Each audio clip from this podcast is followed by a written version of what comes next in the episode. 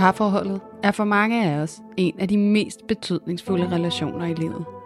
Men det er ikke altid nemt at få det til at fungere sådan, som vi ønsker det. Derfor er vi her, for at give dig alle de bedste værktøjer, vi kender, til at styrke dit parforhold og hjælpe dig til at opdage, at du ikke er alene med de udfordringer, som parforholdet kan byde på. Din værter er seksolog og antropolog Julie Hove, Og selvværdscoach Louise Lukov.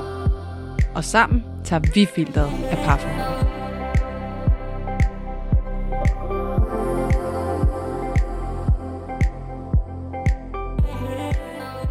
Hej alle sammen, og hjerteligt velkommen tilbage til Parforhold Uden Filter. Og i dag er det nærmere bestemt mændenes parforhold uden filter. Og øhm, i dagens anledning, der har vi altså tænkt os at lave lidt et særafsnit, så det betyder også, at det format, I måske er vant til med parforholdsstatus og sådan noget, det springer vi altså let og elegant henover, fordi at vi vil gerne give rigtig meget taletid til den kære gæst, som vi har med i studiet i dag. Og øhm, det er dig, Jakob Astrup, som er direktør for Mandecentret. Jeg vil lige sige hej til dig. Hej, tak fordi du var med. Jamen tak, fordi du ville være med, og jeg sidder her jo også, som altid, med dig, Louise. Yeah. Hej.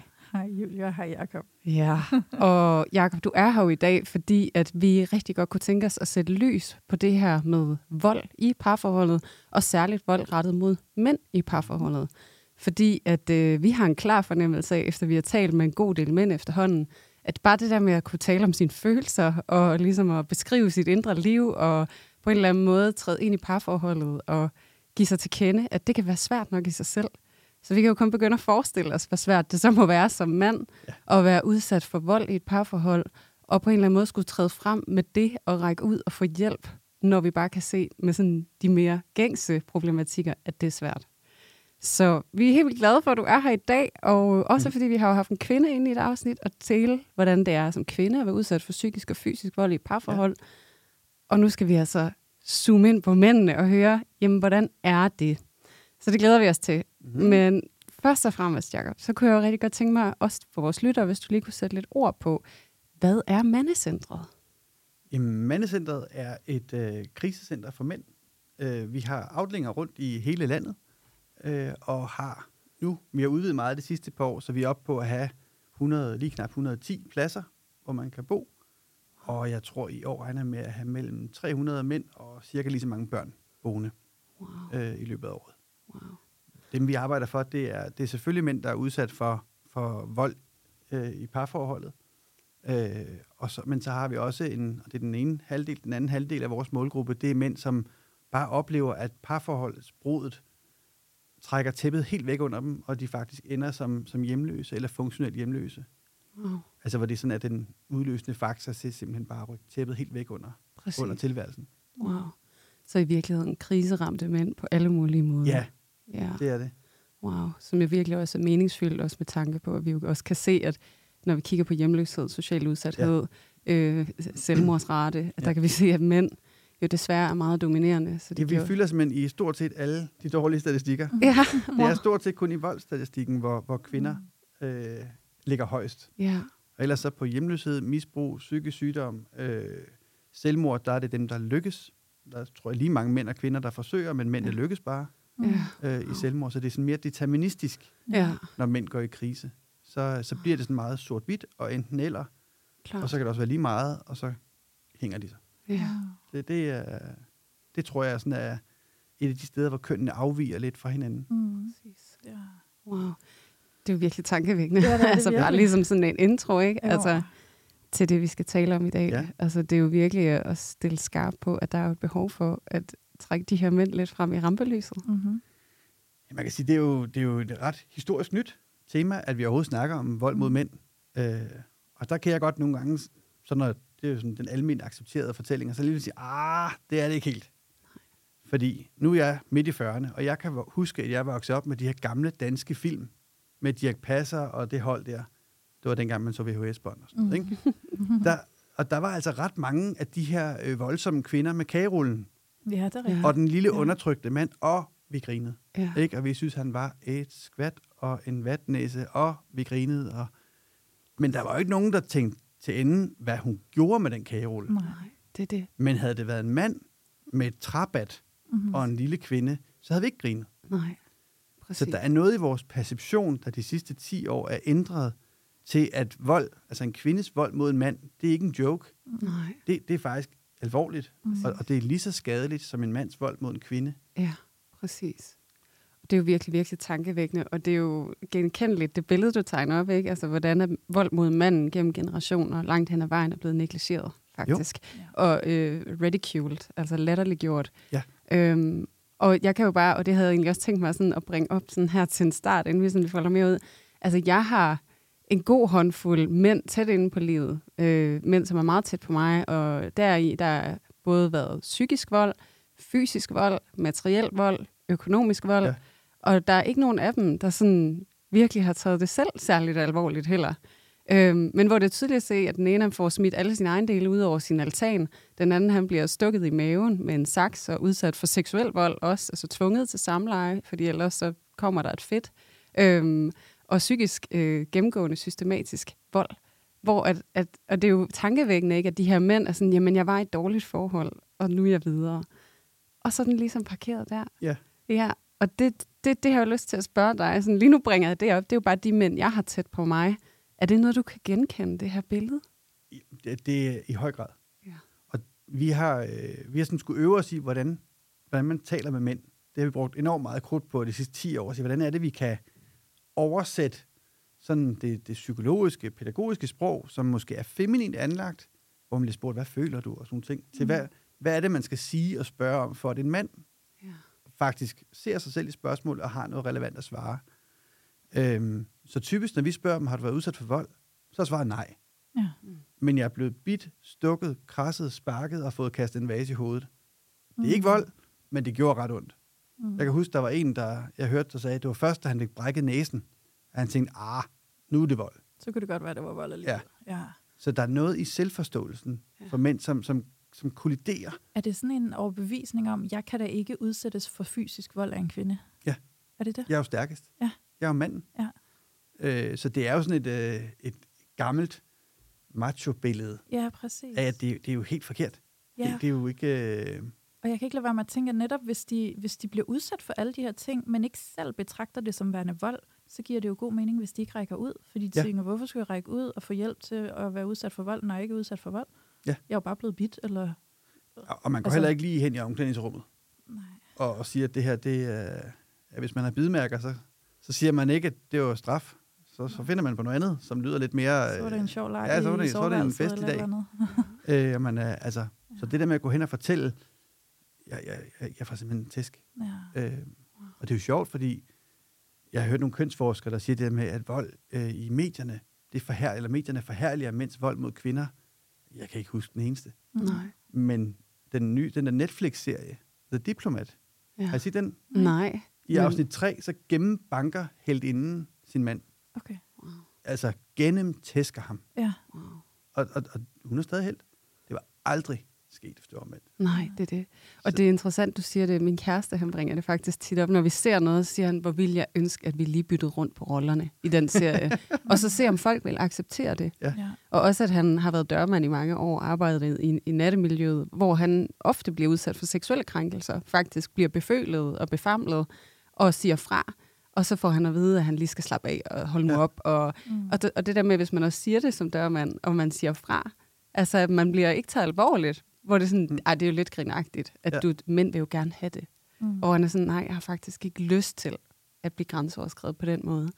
Så der er sådan en kultur omkring, at når ja. vi ser, at det er mænd, det går ud over, så tager vi det bare ikke lige så alvorligt. Nej. Og er det fordi, altså nu spørger jeg også bare dig, Jacob, sådan, tror du, det har noget at gøre med, at vi på en eller anden måde også i højere grad tager den der fysiske øh, overlegenhed i betragtning, og vi ser, at fysisk vold måske er værre end den der psykiske vold, eller hvordan ser du det derfra, hvor du står? Det, det, jeg tror, det, det, er mange, det er svært at give det enkelt svar på. Ja. Men jeg tror, at hvor, altså, der, det er bare på en eller anden måde vores forståelse af det maskuline, og at mandens rolle er bare ikke udviklet sig i 60 år. Nej. Altså, hvor hele kvindeoprøret har flyttet kolossalt på, at kvinden kunne godt noget andet end passe børn og lave mad. Hun kunne også være direktør, og hun kunne også være statsminister, hun kan også alt muligt. Så hendes rolle er foldet enormt meget ud. Øh, og manden har ikke rigtig lige fået svaret igen. Nej. Så, så der er mange mænd, især i min generation, de hænger kolossalt i hjemmet. Mm. De har aldrig været på Aula. De aner ikke, hvem børnene har legeaftaler med. Øh, de har aldrig været på barsel. De føler ikke lige, at de er lige så gode, og de har en grundholdning om, at det er nok bedst, at mor er forælder. Hun er nok den bedste forælder. Ja. De har aldrig rigtig gået ind og ejet rollen. Nej. Øh, Så der er et eller andet med manderollen, som på en eller anden måde er gået lidt i stå. Ja. Jeg kan huske, da- da, da jeg fik, for, for 14 år siden, fik min første knægt, øh, der var jeg fuldmægtig på et advokatkontor. Og der var en af de gamle partnere, der, da, da jeg fortalte, at jeg skulle på barsel, øh, så for det første var jeg den første mand på kontoret, der bad om barsel. Og så kom en af de gamle partnere hen i døren og surt bare konstaterede, at han var da slet ikke klar over, at mænd kunne føde, og så gik han. Wow. Så der er jo en enorm kulturforandring Ja, det de det. sidste 10-15 år i forhold til, at mænd kan noget også Præcis. derhjemme, og er lige så vigtige, lige så gode forældre. Ja, så der er virkelig et mandebillede, vi på en eller anden måde tager op til forhandling nu. Ja, Mhm. mm-hmm. Og, og det er sådan helt generelt, altså nu er der også meget snak om the mental load, og, men det der med, det kan jo lidt være en hypotese, jeg har, at kvinder i langt højere grad end mænd er også er opdraget til sådan at sætte ord på, og i tale sætte og kommunikere. Så på den måde, så er det også os, der kommer lidt først ud over kanten på en eller anden måde, i forhold til at tale sætte noget, der er problematisk. Ja. Og hvor mændene har den der øh, disadvantage på en eller anden måde, de har ikke samme kompetence til at kunne i tale sætte de problematikker, de oplever som mænd. Men det er ikke, fordi de ikke oplever dem. Det er bare fordi, at de ikke ligesom kommer ud over rampen på samme måde. Og hvordan ser du det? Jeg synes jo, der er i hvert fald et narrativ omkring, at mænd er dårlige til at snakke om følelser. Mm. Det er jo sådan en almindelig accepteret fortælling, og den vil jo blive selvforstærkende. Ja. Og så bliver man jo ikke trænet i det. Mm. Men vores erfaring er bare, at når man først får prikket hul, Ja. så kommer det jo som en tsunami, Ja. og så kan mænd jo snakke i flere timer Ja. om det her. Og rigtig mange af de mænd, vi møder, som har været udsat også for meget, meget grov vold, når de kommer til os, det er første gang, de fortæller det. Mm. De har aldrig fortalt det til nogen før. Nej, de har De har fundet os på det. Google, og så ringer de ind, og så prøver de. Mm. Og nogle af de sager, der rammer mig mest, det er, når vi bliver stoppet lige før rebet. Ja. Og jeg kan huske en gang, jeg var nede og besøge vores afdeling i Slagelse. Øhm, og der bliver det lige afbrudt af, at der står en mand med en rygsæk i døren. Øh, han har hævet alle sine penge. Mm. Og øhm, ja, han skulle bare lige høre, om han kunne få hjælp her, eller om han skulle køre videre. Planen var at køre sydpå, han pengene af og hænge sig. Wow.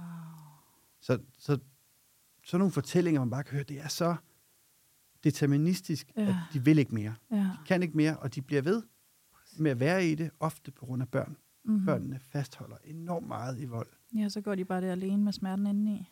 Ja, og det er sådan en misforstået omsorg. Tror jeg også er det samme på kvindesiden, at, mm. at man på en eller anden måde er for bange for konsekvensen af at gå, fordi hvad med mine børn? Mister Ja. jeg mine børn? Ja, det er jo også meget relevant for en ja. ja. mand, fordi det er jo tit af manden, der så kommer til at stå og miste børnene, eller ikke se dem særlig meget. Ikke? Ja. ja.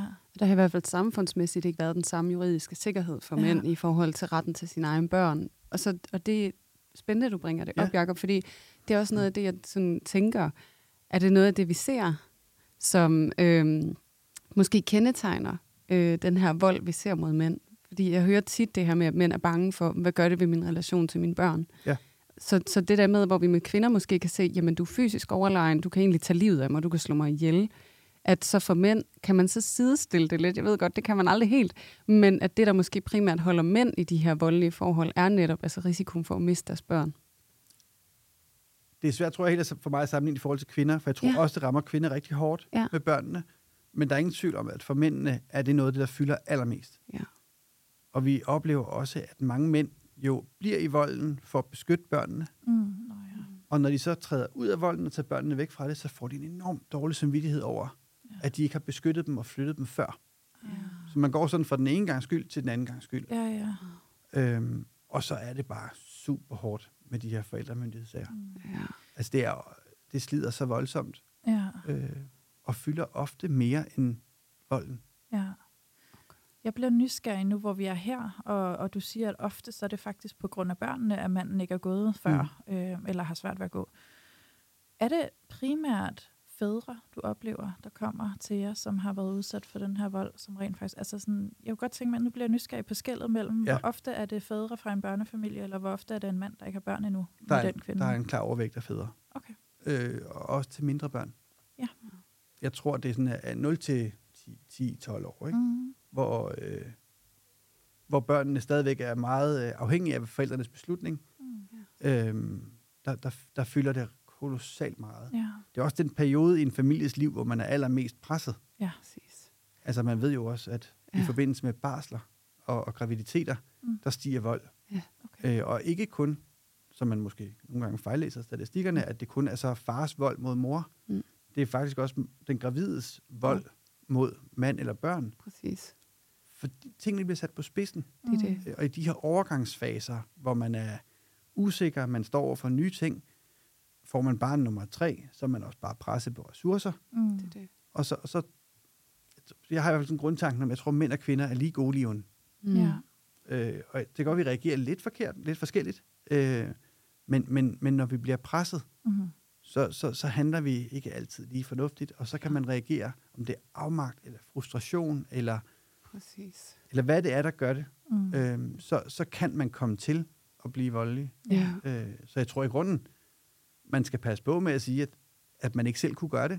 Jamen, ej, 100, Men jeg tror, man, altså, man gør klogt i at tænke, det kunne jeg godt gøre, og jeg skal Ja. sørge for at bygge rundt om mig ja, et er det. sikkerhedsnet, som gør, at jeg ikke kommer til det, og ikke kommer til at blive Ja. udsat for det. ja, præcis. At jeg ikke bliver presset helt derud, hvor jeg til sidst bare mister mit temperament, ikke? Jo. Ja. Ja, fordi det er meget naturligt. Ja. Og også som du siger, Jacob, at der, hvor vi kan se graviditeter og børn og sådan noget, det bliver en del af ligningen. Det giver god mening, fordi det er også der sårbarheden i relationen, den stiger. Mm. Og jo mere sårbare vi er, jo Ja. lettere aktiv, aktiveret er vi også i de her overlevelsesstrategier. Så de kommer meget mere i spil. Og hvis vores strategi er, at, at den ikke er særlig hensigtsmæssig, fordi vi måske har på en eller anden måde haft en opvækst, hvor vi ikke er blevet hjulpet særlig godt til at konflikthåndtere, så kan det blive meget eksplosivt lige pludselig. Mm. Og jeg synes, det er godt, du bringer det op, fordi jeg tror sådan i mediebilledet, så noget af det, vi tit kommer til at tale meget om, det er det, som vi sådan i mit felt kalder det der kobravold, som er der, hvor vi snakker om, der er noget psykopatisk og narcissistisk og sådan voldsparathed øh, og, og drab og sådan. Det er det der vold sat på spidsen, Mm. øh, og hvor at det er en meget, meget lille promille af volden, der egentlig har den karakter, hvor at den største del af volden, det har karakter af det, vi kalder sådan pitbullvold, som er de her øh, par, som faktisk er presset ud til kanten, og som står med ryggen mod muren, og så bider fra sig. Ja. Altså sådan, at det er faktisk to mennesker, der virkelig er under pres, og prøver efter bedste evne at håndtere det. Og det er også Mm. derfor, når vi laver parterapi, vi skal spørge dem, hvor galt kan det gå?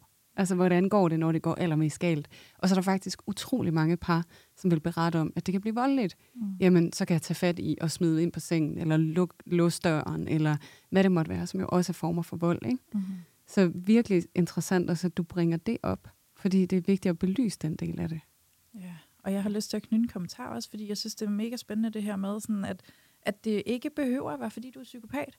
Du kan være helt normalt menneske, der bare er enormt presset ud til kanten, og til sidst så, så taber du bare temperamentet. Og der har jeg også bare lyst til at sige, også en invitation, hvis du sidder og lytter med, og du kan mærke i dig selv, sådan, uh, jeg er faktisk der, hvor jeg godt kan være den, der måske kaster med noget, eller får skubbet, eller bit, eller et eller andet. Sådan, også tage den der egenomsorg og sige, jeg har brug for hjælp. For jeg har ikke lyst til at komme derud, hvor jeg til sidst yder vold i nogen som helst grad. Så også selv at få taget øh, altså teten på og få, få fundet hjælp. Og sige, hey, jeg er mega presset. Jeg har ikke lyst til at stå her og være sådan, altså i går så en ond mod dig. Øhm, så nu går jeg ud og får noget hjælp, fordi jeg er mega presset, jeg har brug for hjælp. Præcis. Ja. Ja, det er der, man gerne vil nå til, ikke? Ja. Og hvor når man står og er presset, som man jo kan være, når man venter et lille barn, eller har en familie, eller er på barsel, så er det bare svært også at have det overskud til at række ud, og måske Mm. endda endnu mere for netop mænd, ikke? At række ud, og så føle, at der er naturlighed i det. Jeg tror, vi har sådan vi har et underskud af at have tætte relationer. Ja. For mænd har mange bekendte, Mm. men, men vi kan jo se i statistikkerne, at hvis man virkelig spørger, har du en at snakke fortroligt med Ja. den sidste måned, så, så er det ofte en, og det er ofte partneren. Ja. ja. Og det er jo svært, hvis man så står et sted, hvor at man er presset Ja. helt derude, hvor kontakten den er tabt. Og hvis man så også måske har skiftet landsdel, og så er man Ja. kommet til at adoptere hendes netværk, Ja. så ens bedste venner, det er hendes veninders mænd. Ja. Så i tilfælde af brud, så ryger den del også, eller kan, mm. Mm. er i risiko for at ryge. Ej, det er virkelig interessant, du bringer det ja, er det op, det. for Ja. det sætter jo virkelig mænd i en enormt sårbar position, og det er jo et billede, som Ja. er enormt genkendeligt. Mm-hmm. Det her med, at mænd, de har sådan den ene fortrolige på en eller anden måde, de knytter ja. sig ind i parforholdet, og de har ikke nogen at vende sig imod. Heller ikke i de her konfliktsituationer, eller hvor de lige har brug for at stemme i. Måske med en anden, jeg oplever det her. Og så altså, det der med at blive spejlet, ja. Altså i, at det er ikke okay, eller hvordan har du det, eller at den adgang har mænd jo ikke på samme måde. Og på samme måde så også, at- det her med, at deres partner er den eneste fortrolige, så giver det også god mening, at de havner i sådan en krise. Hvis parforholdet for eksempel ophører, ikke? Jo. Fordi du var mit link til, til noget nærhed og noget fortrolighed, og det har jeg nu ikke længere. Så hvad er meningen med det hele, ikke? Og så er det op ad bakke. Ja. Fordi der er sådan en... Øh, vi ser en typisk adfærd, og det er egentlig både mænd, der er udsat for vold, men også mænd, der bare i øvrigt bliver ramt af livskriser. Det er, at man lige lukker sig lidt om sig selv. Ja. Jeg tror, vi kalder det, manden går ind i hulen. Mm. Og det kan man godt have brug for en kort tid, men det er et dårligt sted at blive boende. ja. Øh, og så vil man trække sig lidt fra netværket. Netværket respekterer, at man har brug for lidt space, Ja. uagtet at det ikke er det, man har brug for. Og måske er der også noget berøringsangst til stede, i forhold Ja. til, okay, hvis du trækker dig og vil have space, så, så, uh, så ved jeg ikke, hvor jeg skal stille mig hen i det. Ikke? Så jeg vil måske gerne hjælpe, jeg har noget omsorg for dig. Jeg ved bare ikke, om det er okay, jeg kommer til dig, og måske skal du bare lade være alene. Ikke? Mm. Ja. Jeg tror noget af det, jeg er optaget af, og som fylder hos os, og som jeg tror, vi kommer til at prøve at bruge noget krudt på i, i årene, der kommer, Mm. det er det her med at få mænd til at lave sådan et personligt commitment, om at ville være en, der går ind i sine kammerater. Ja. At man vil bare være en god kammerat. Mm. Og at man vil holde op med at respektere, når man bliver ignoreret. Man vil holde op med at respektere, når han bare lige skal have lidt plads. Mm. Eller når han siger, at jeg skal bare lige op på hesten igen. Ja. Og så måske give dem nogle værktøjer til at sige, hvad er det, du kan sige? Hvad er det for et sprog, du kan låne Mm. til din kammerat, for at legalisere, at han siger, okay, jeg er faktisk pisseked af det. Ja. Hvad er det for Øhm, nogle spørgsmål, man kan stille, som man måske ikke er vant til at stille, fordi man er bange for, at de går for tæt på? Eller? Jamen, man kan jo bare starte helt basic ved at sige, hvis det var mig, så kunne jeg godt nok blive ked af det. Ja. Ej, hvor ville det gøre ondt, hvis det var mig. Ja. Mm. I stedet for sådan en, øh, øh, vi skal bare en tur i byen. Ja. Mm, Tillad at sige, ved du hvad, det er fint, du siger det.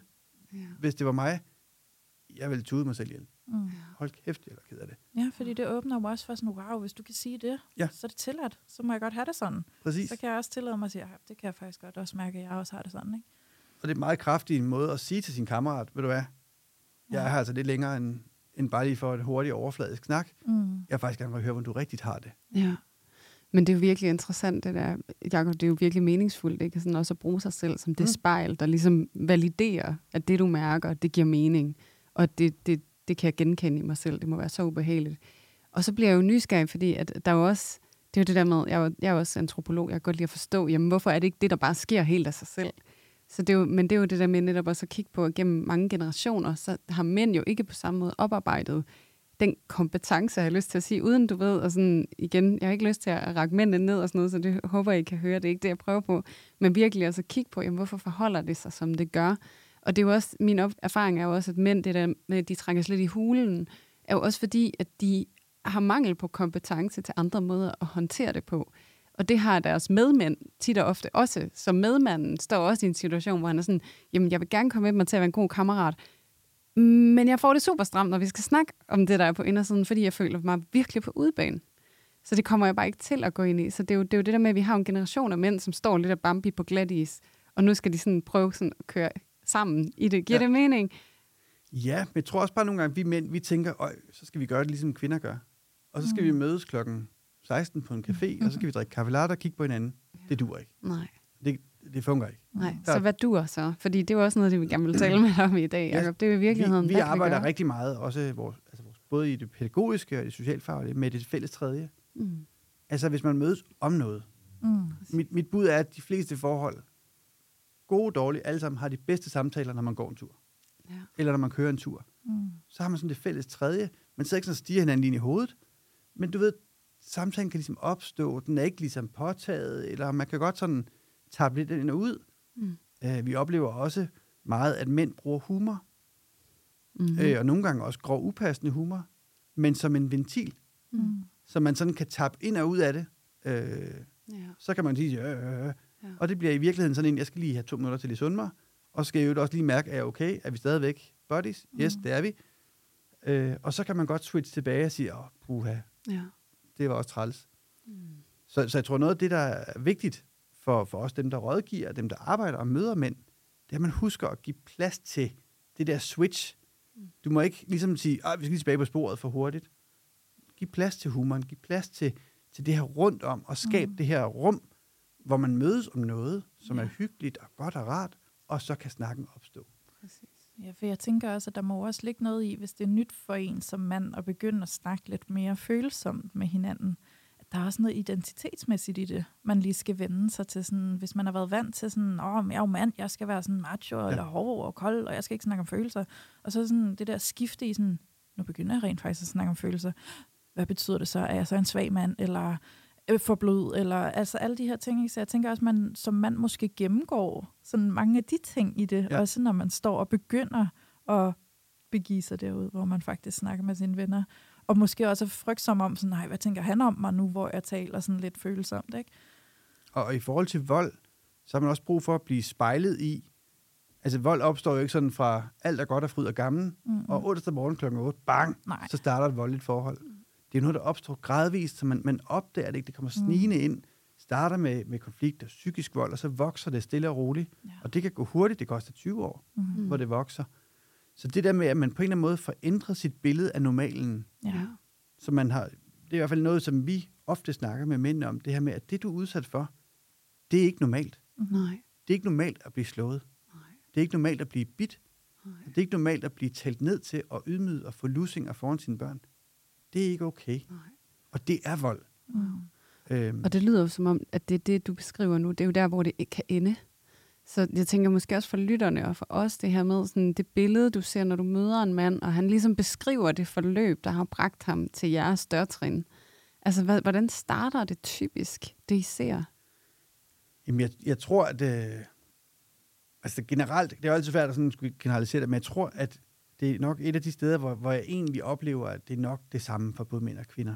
Mm. Altså, at det er, det starter med, med, med forelskelse og kærlighed, og det kan være meget intenst. Øh, og så på en eller anden måde glider det over i lidt social kontrol. Øh, jeg tror, man sådan stereotyp for mænd vil sige, først ryger højtalerne i garagen, og så mm. ryger dit, og så ryger kammeraterne, og dyt, dyt, dyt, og så efterhånden, så er han ikke mere tilbage. Så alt det, der var ham, da han gik ind i forholdet, det er væk. Det er pillet ud. Øhm, og hun overtager mere og mere. Magtfordelingen i hjemmet forskydes, øh, så, så, så hun får flere og flere på stærke positioner. Mm. Øh, når, når rollerne er omvendt, vil manden jo have måske den fysiske magtposition oftest, ja. og så er det den, han kan finde på at bruge.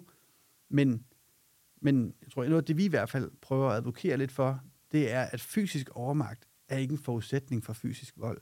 Nej.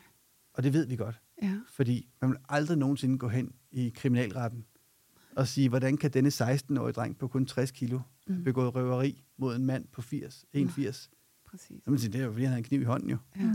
Og det er interessant, du siger det, fordi nogle af de mænd, jeg også refererede til i starten, som jeg kender, altså de har også klart fysisk overmagt, både altså sådan, i forhold til muskelmasse, men også kompetencer i forhold til at kunne kæmpe og sådan noget. Ikke? Øhm, og hvor det, der også går igen, det er jo, at de pacificerer jo. Altså gør, hvad de kan for at pacificere i situationen, men det bare føles helt forkert, ikke? Jo. Så bare fordi de har magten, er det ikke nødvendigvis udtryk for, at man så bruger den. Nej, men vi oplever også nogle mænd, at høre fra nogle mænd, at magten bliver brugt imod dem. Ja. Så de bliver presset, og så kan der være en kvinde, der siger, så slå mig dog, slå mig dog, slå mig dog. Ja. Hvorfor gør du det ikke? Hvorfor slår du mig ikke? Slå mig. Så tager jeg på krisecenter, så får jeg børnene. Og det er ikke for at sige, at, at man kan snyde sig på krisecenter og sådan noget, men, men det er det, vi hører trusselsniveauet omkring. Det. Og hvis det er en virkelighed i hans hoved, ja. at det kan ske, så er han jo nødt til at være underdanig og underlægge sig, fordi så mister han sine børn. Det, det. Så man bliver manet fuldstændig op i hjørne. Ja. Og, og jeg, jeg tror, noget af det, som vi også ser, det er, at fortællingen om, hvor meget fædre er på minus i familieretshuset, det tror jeg er en historisk ting. Jeg tror, det har været sådan, men vi oplever også, at familieretshuset er meget åbne for og virkelig opmærksom på fædreproblematikken. Mm. Så jeg tror, magtfordelingen er ved at, ved at ændre sig, men hvis far går ind i rummet med en følelse af, at jeg er jo bagud på point, ja. jeg ved, at jeg har tabt, og jeg synes jo, at mor er en bedre mor, end jeg er en bedre far, mm. så, så, så er det jo klart, at nogle udfald er, som de er. Og den ja. følelse lige der, mor er en bedre mor, end jeg er en far, kan jo netop være et resultat af systematisk psykisk vold over en længere periode. Ikke? Altså sådan, at man jo kommer og nedbrudt. Ja. Så man har jo virkelig ikke særlig meget selvværd eller selvtid Nej. at stå på, når man træder ind i den forhandling omkring de børn. Og så sidder man også med en god del frygt, fordi at man måske netop er blevet troet i så lang tid. Så du står enormt frygtsom, og ja. du har intet altså fundament at stå på. Nej, og at, du har ikke nogen peers, der kan spejle dig og sige, at det er ikke rigtigt. Nej, også du, fordi du, du måske er blevet isoleret, ikke? Jo, ja. du er kommet til at trække dig, du står uden netværk.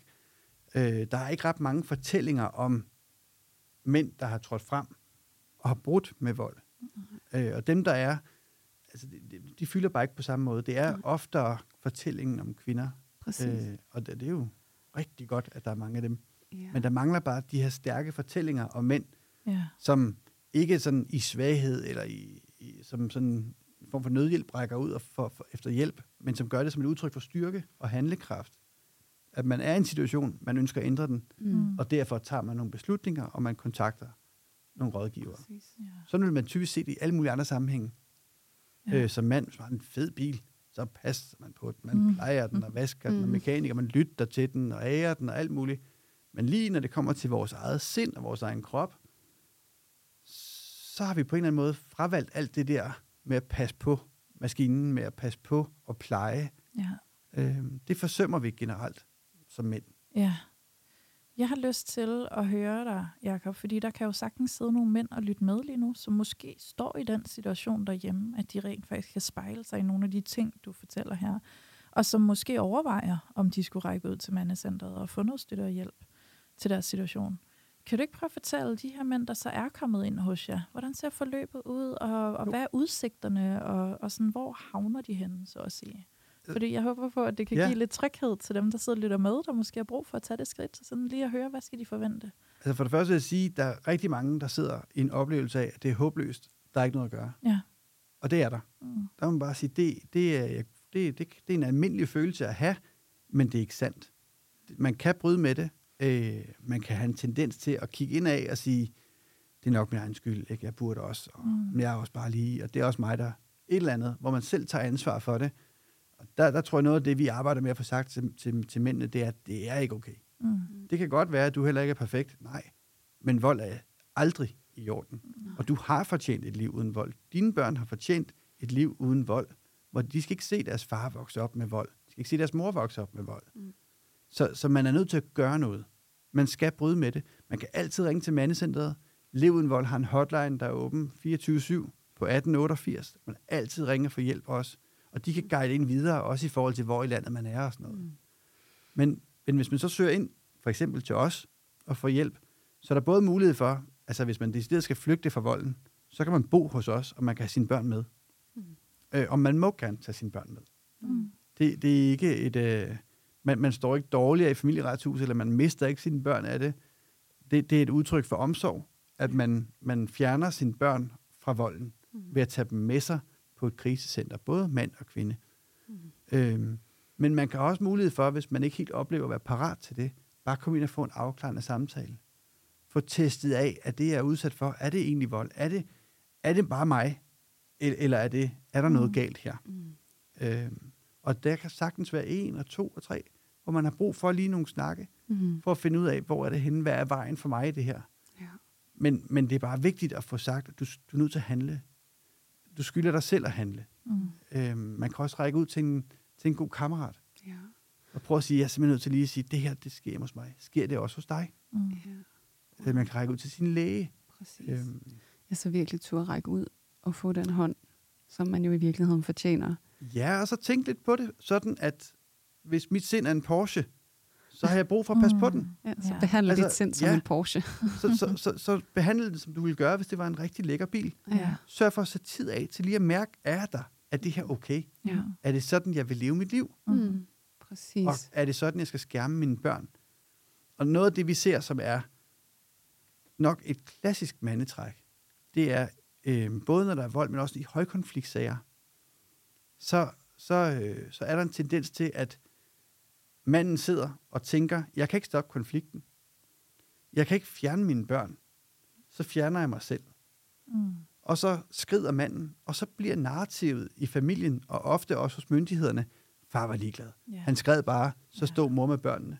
ja. Men inden i far, der var det et udtryk for, at det var den eneste måde, han kunne skærme børnene på. ja.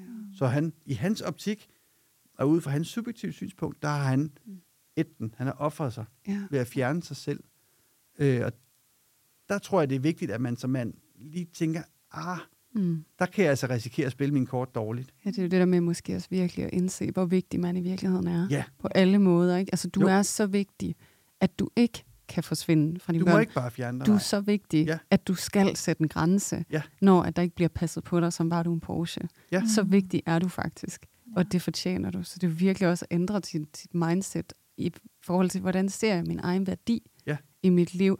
Men det er virkelig det er interessant, du siger, det er klassisk, vi ser, at mændene fjerner sig selv som den der last resort. Det er det sidste mulighed, jeg har, som er virkelig også en klassisk strategi, altså til netop sådan at håndtere noget, der er svært, det er jo at trække sig.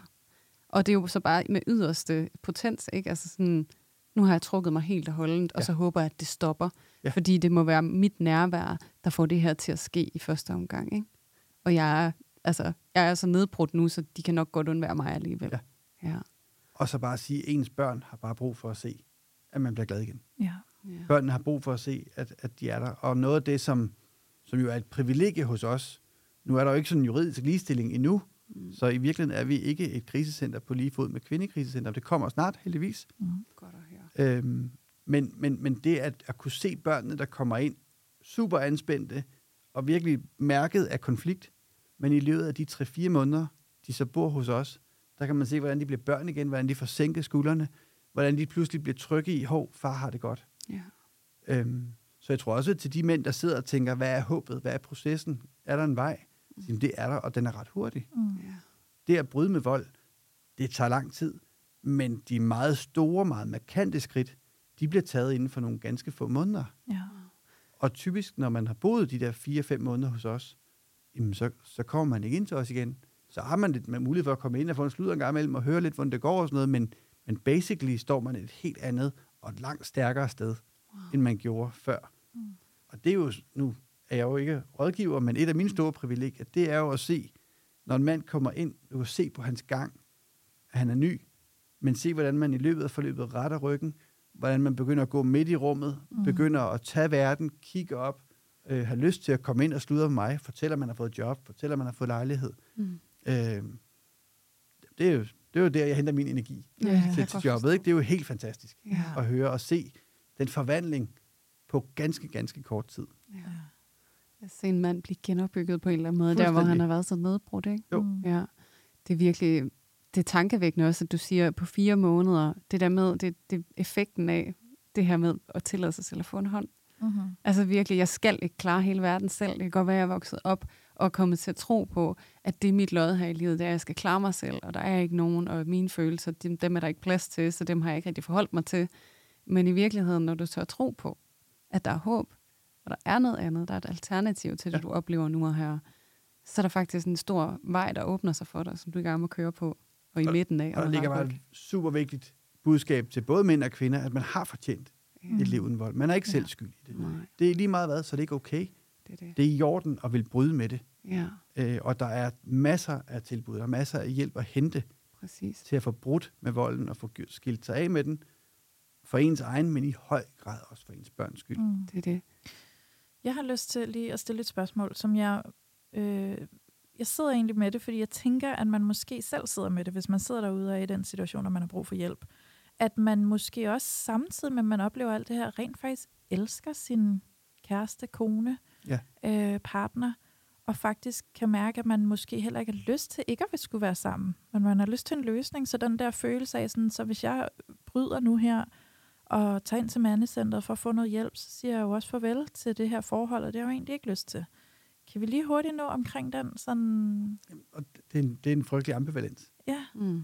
Øh, og det, det er sådan en del af, af dynamikken, Mm. at man også typisk jo efter volden vil have sådan en, en meget, meget rar øh, genforening og Ja. undskyld, og det er også ked af, og du er bare alt muligt at køre, og så kan følelserne blusse op igen.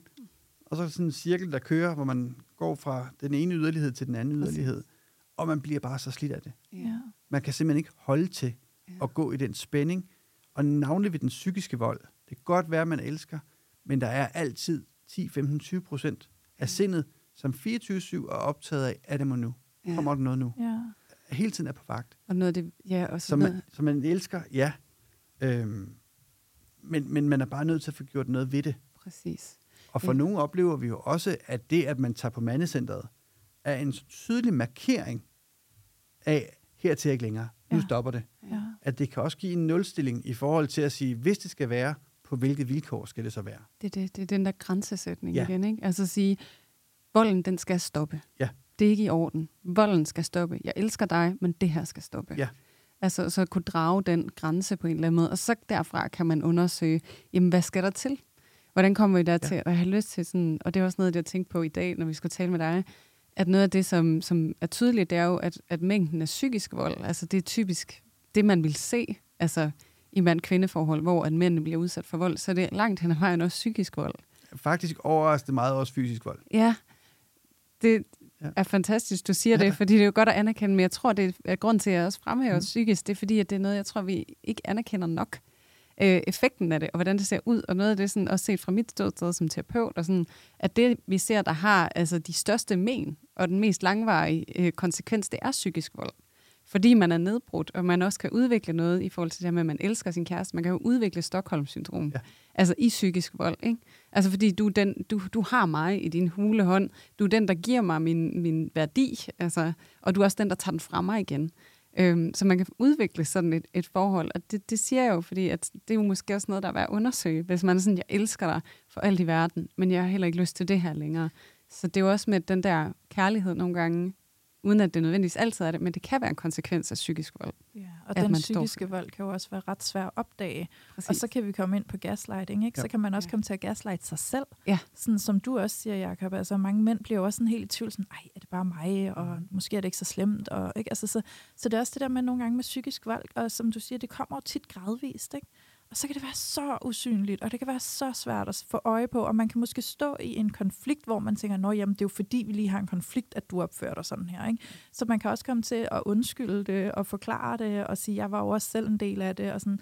Så man kommer også måske til at stå i den der gaslighting af sig selv. Ikke? Så der er jo rigtig mange forskellige faktorer, der spiller ind med den psykiske vold, som, som kan være så usynlig, hvor den fysiske vold er jo mere tydelig og direkte, men alligevel kan jeg jo høre på dig, at mange mænd faktisk står og tænker sådan, ah, det var ikke vold, det var jo bare, fordi hun bed mig, eller hun rev mig jo bare, det var jo ikke vold. Altså, hun har jo ikke stået og tæsket mig med et bad, bad ikke? Altså sådan, mm. så, så den kan tydeligvis åbenbart også komme til at blive sådan lidt svær at forholde sig til konkret, ikke? Men den psykiske, den kan jo virkelig være usynlig. Ja. Ja. Altså, psykisk vold er enormt svært, fordi det ikke er noget, der sker på et bestemt tidspunkt. Mm. Det kan Altså- altså, være sådan noget, der er bare ligger. Ja, ja, ja. Der er nogen, der siger, at fysisk vold, altså det er nemt, fordi det skete onsdag kl. 16, mm. Hvor du gjorde det og det og det. Ja, Mm. Der kom blot mærke, Præcis. det er Ja. ulovligt. ja, ja. Øhm, hvor psykisk vold, der, det, er jo en, det er jo en stribe af hændelser, som isoleret set ikke er så forkerte, ja. Mm. men, men hvor summen er nedbrydende. Præcis. Ja, det, det, det er langvejt og systematisk. Ja, Og det kan Det, også blive brugt jo som en, altså begrebet psykisk vold, tror jeg også bliver brugt som en del af psykisk vold, hvor man, ja. Hvor man som en del af sin udøvelse siger, nu går du psykisk vold på mig. Ja. Så står man der, så kan man pludselig ikke sætte grænser mere, fordi hver gang man sætter en grænse, så er det psykisk vold, eller hvis Det man det. siger fra, så er det også bare, altså, ja, så det kan også, i højkonflikter, tror jeg også, det er også et begreb, der bliver brugt i flæng, ja. det er som det. en del af konflikterne. Ja, måske Hvor- særligt i de her tider også, ikke? Jo, og der tror jeg noget af det, som, altså, der er bare nogle mennesker, der er nogle svin over for hinanden. Ja. Det er ikke psykisk vold, det er bare højkonflikt, og Ja. de, undskyld, men de er nogle røvhuller over for hinanden, det er ikke i Ja. orden, men det er ikke psykisk vold. Nej. Mm. Den psykiske vold, det er kontinuerligt over tid, hvor man Præcis. bliver nedbrudt Og det er det der med menneske. at adskille de to Ja. ja. ting. Ja. Ja. Står vi lige nu og bare rasende begge to, mm. og sådan bliver nogle Ja. røvhuller over for hinanden, eller er der faktisk noget psykisk vold til Ja. stede? ikke?